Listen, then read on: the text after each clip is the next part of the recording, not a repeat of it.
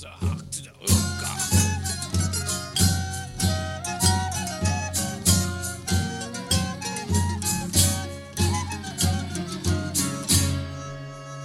do we plan to start? We've already started. We start after the theme song fades out. Welcome to this bonus episode of In the Isles, the podcast that isn't afraid to jump on the viral bandwagon. I'm James Rothwell. I'm Dan Axon. We have watched Saint Maud. Illegally. No, we always watch content legally so that we can speak with authority on the podcast. You have no authority here, no authority at all. We are amateurs, but that's our brand, the opinion of the common man. And we do know things about the filmmaking process. You don't, what are you talking about? You don't know what you're talking about. We've seen a lot of DVD bonus features over the years. Just listen to this bonus review and then decide what you think. We couldn't watch Saint Maud when it was released in cinemas last year, but now it's been released in the UK on premium video on demand on Amazon, Apple, YouTube, Google Play. And we are so excited about it being released on demand that we're doing a bonus episode just to discuss it in depth. One of the best received films of 2020. So we're going to review this and see whether it would have made it onto our top 10 list of 2020, which it almost definitely wouldn't have done because we did a top five.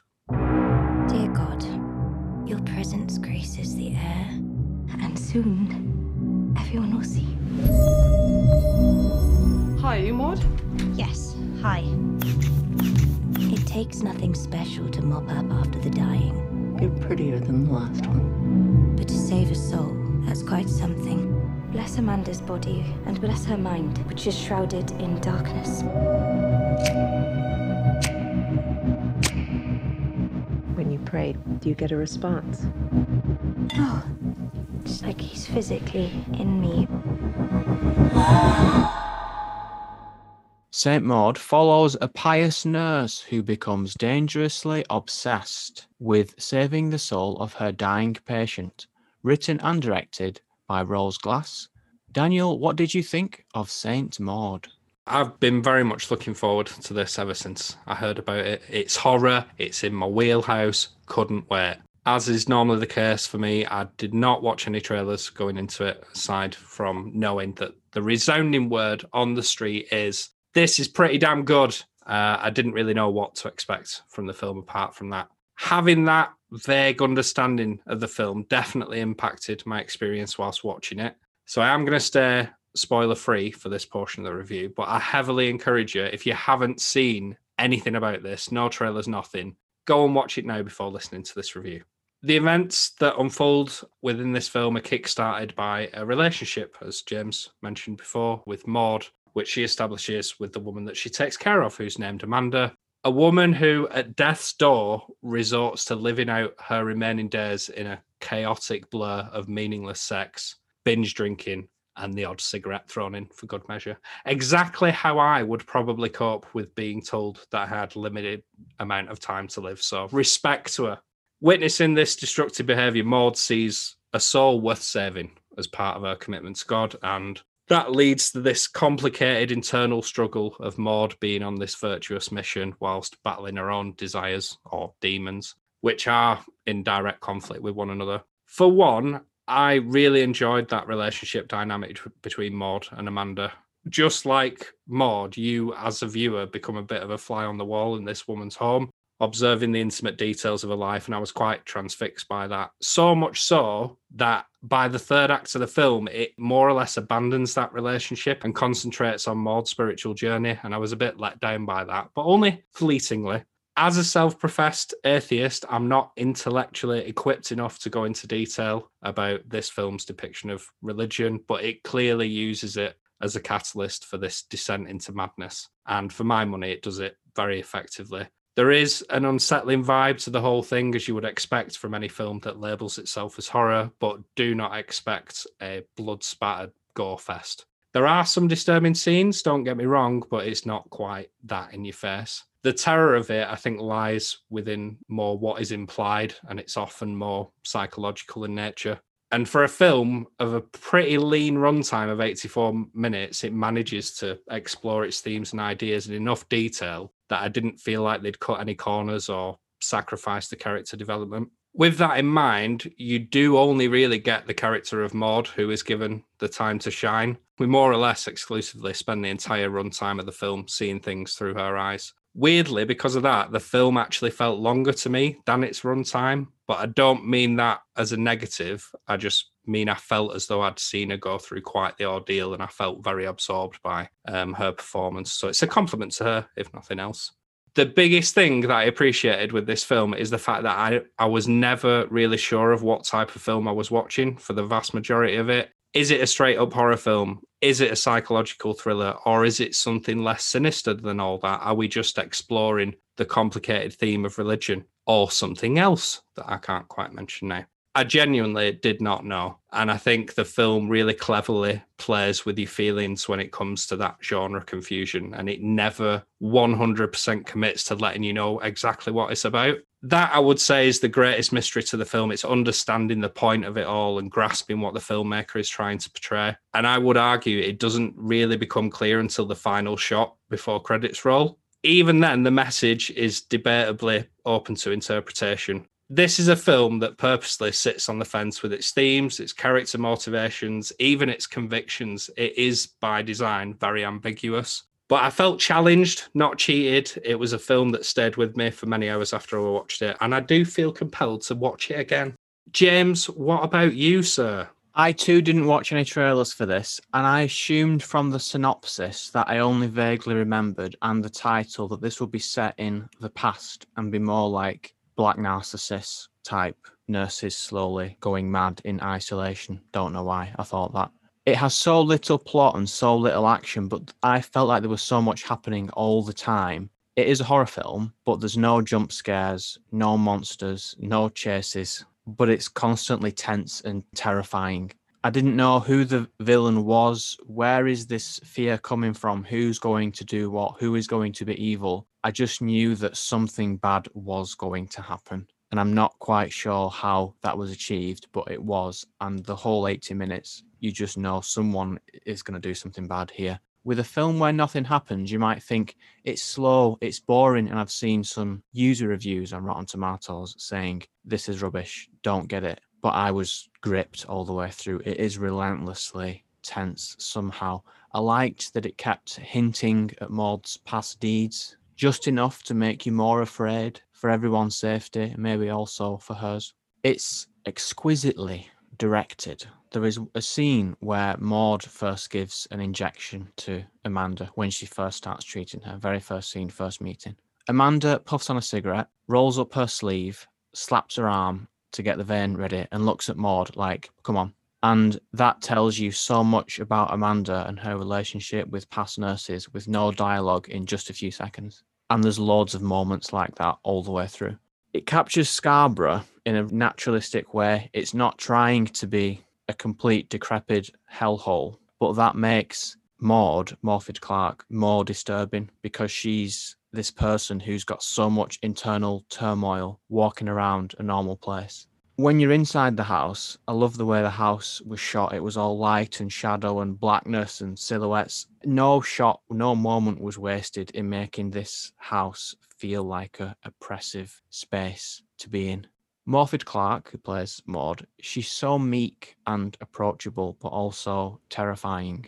I don't know how she does it. I love the parts where she grabs someone's head, like blesses them, says, bless you, something, something, and then immediately flips back that was funny but also scary. The whole film, as I've said repeatedly, it maintains a consistent atmosphere of dread. Even in the party scene, it's not a happy party scene. It focuses completely on Maud and her turmoil. I don't know about you, but all the way through, I was rooting for Maud for some reason. I was saying, "Come on, Maud, just kill everyone."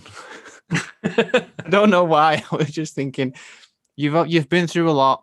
Everyone else doesn't understand you. I'm with you whatever he's going to do, I will. I'll back you. I will back you. I don't know why I felt that way.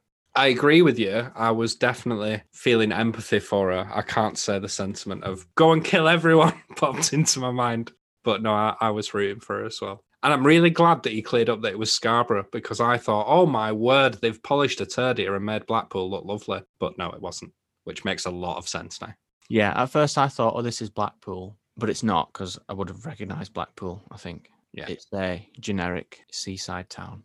And just to go back on that as well, because I know when we covered Looted some time ago, I slagged off whatever city that was set in, but I'm not not saying any, anything negative about Blackpool at all, apart from calling it a turd. So let's move swiftly on, James. What did you think of Morfydd Clark in this? I don't think I was quite as enamored with her performance as you were. I thought she was very good, but I think it is probably a testament to her that everything is conveyed through very, very subtle facial expressions or, or gestures, and it's not a all-out mental performance by. That it doesn't require a lot from her, but what she does do with it is quite good. Now that I think of it, and you've obviously waxed lyrical about it, I agree. I think it is a, a fine performance that I don't think I gave enough appreciation to whilst watching the film. It's very subtle, but there are those brief moments where she has a fit when she thinks that she's communicating directly with God. And there are moments where quite a lot is asked of her physically to try to show that something is going on. And those scenes were very good. I'm going to ask you a difficult question now because I don't think we can answer it pre spoilers. But do you agree with what I said in terms of this being a very I'm going to sit on the fence more or less about everything and make your own mind up kind of film, or do you think it's a lot more explicit than I've took it to be? I agree. I think it is a sit on the fence about everything. You mean in the sense that you could interpret it either way? Yeah, Yeah. Yeah. I think the events and the visuals could go completely either way. I agree. always like it when somebody agrees. So makes things easier. James, do you recommend St. Maud? And as a further question, would it replace anything in your top five films of 2020 list? Is it that good? It would go in the top five, you know? It would. Hmm. What would it replace? Looking back at this now, The King of Staten Island seems too high at number three. So it might replace King of Staten Island as the number three film. I loved every second of this film. Blisteringly positive review there. Nice. What about you? Would you recommend Saint Maud? And would it get into your top five? How do we watched it in 2020? Yes, I definitely recommend it. I think it's a film well worth viewing. I don't quite know if it would have made it into my top five. My gut is telling me no, but if we'd have expanded it to a top 10, it would have almost certainly been in there. So I guess the answer is no. Okay, fair enough. Shall we move into spoilers for Saint Maud? Yeah. Bruce Willis, Real name is Tyler Durden. sank at the end. Oh, thanks a lot. Spoilers. Maud cares for terminally ill person Amanda, decides to save her soul, slaps her at a party, gets kicked out, goes through some soul searching. Then she returns to Amanda's house, doesn't she? Dressed in a sheet, and Amanda appears to be possessed by the devil. Her CGI enhanced mouth opens really wide and says, I'm the devil and you're a rubbish nun. And then Maud mounts Amanda and stabs her repeatedly with some scissors and kills her. Then Maud goes outside and sets herself on fire in a blazing angelic light as the people of Scarborough appear to bow down before her. Would you say that's a fair summary? Yeah, uh, almost completely bang on. The only thing that I think you omitted that's probably in there in some way is she, Amanda, being she, mocks Maud for her beliefs, which I think is what finally drives her towards this violent act. I think it's this ridicule of her religion that finally pushes her over the edge. But yes, I don't think I could have summarized it in a better way. So I'm sorry for nitpicking at yours. It's fine. I didn't see it as a nitpick. It was a helpful addition of information. the biggest spoiler that we were both trying to avoid, and I think yet again we've successfully done so, is that at its core, it's a film that explores the deterioration of a woman's mental state. It's essentially a mental health awareness advert in disguise. Did you see it as such? Did you see that coming, or were you leaning more towards, oh no, this is some demonic possession, supernatural type affair? Uh, where was your head at? I saw it the same way as well. And yes, it did creep up on me as well that this is about the pressures on people, particularly, one might suggest, people working in the healthcare profession. Because she meets other nurses and they discuss their experiences. And I wondered whether there was something to that. And what was your perception of how it tackled that? Because for me, My partner branded this as an uncomfortable film to watch by the end of it. And I think it was only the very, very end, which obviously makes its mark as, oh, this is a film about mental health that left her feeling that way. Did you think it was sensitively done, or do you think it didn't quite answer enough questions? What was your overall perception of how it was put across? I didn't feel uncomfortable. I was enjoying it as well. I was enjoying the craft. And as I've said, I was morbidly cheering Maud on for some reason. But I think, in terms of that mental health theme, I thought it was sensitively done.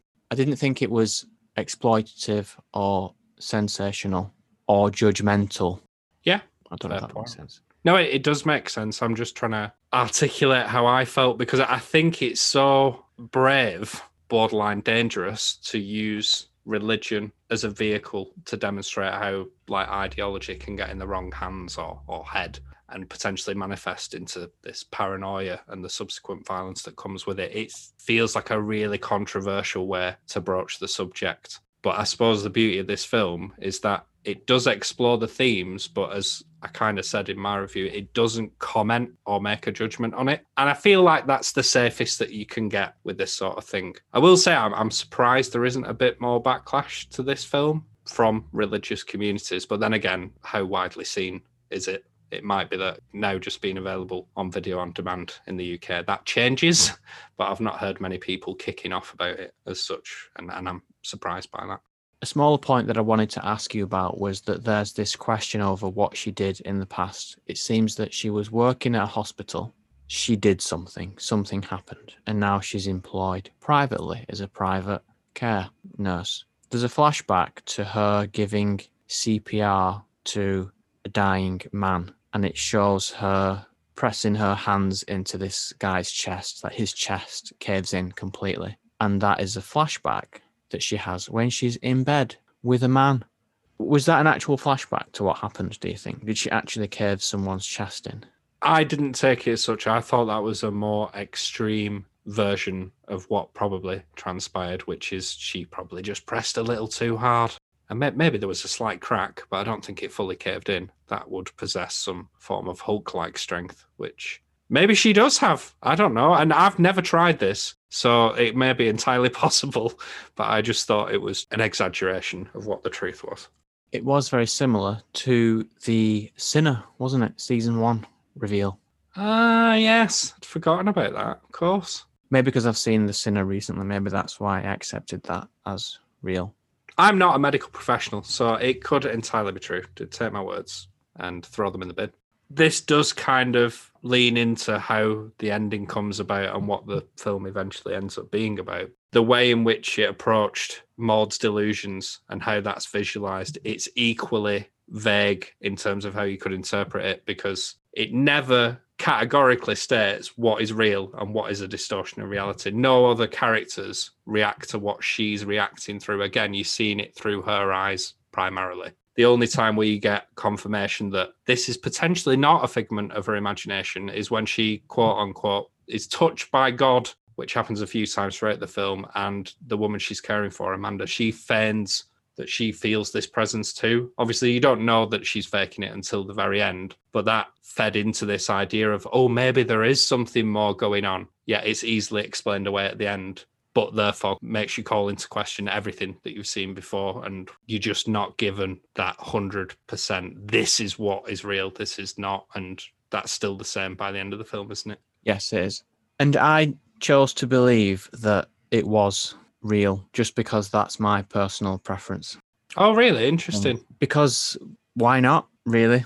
I think that in this film, Amanda is actually literally possessed by demonic force at the end because it's a horror film. Why not? And that what Maud sees is real. I just prefer that that is the case. And I think there's no evidence for that. I think, as we've said, there's no evidence either way. That's just the interpretation that I'm going with because I think that's a more what the hell kind of ending where you've got this film set in Scarborough that someone walking around on the waterfront and suddenly it's a demonic possession film in the last five minutes. I think that's a crazy thing and a fun thing, and that's what I'm going with. But it's Okay. still, but it's still about mental health. Both those things ex- exist at the same time. You can't have that, mate. Mind up. no, no, you can't.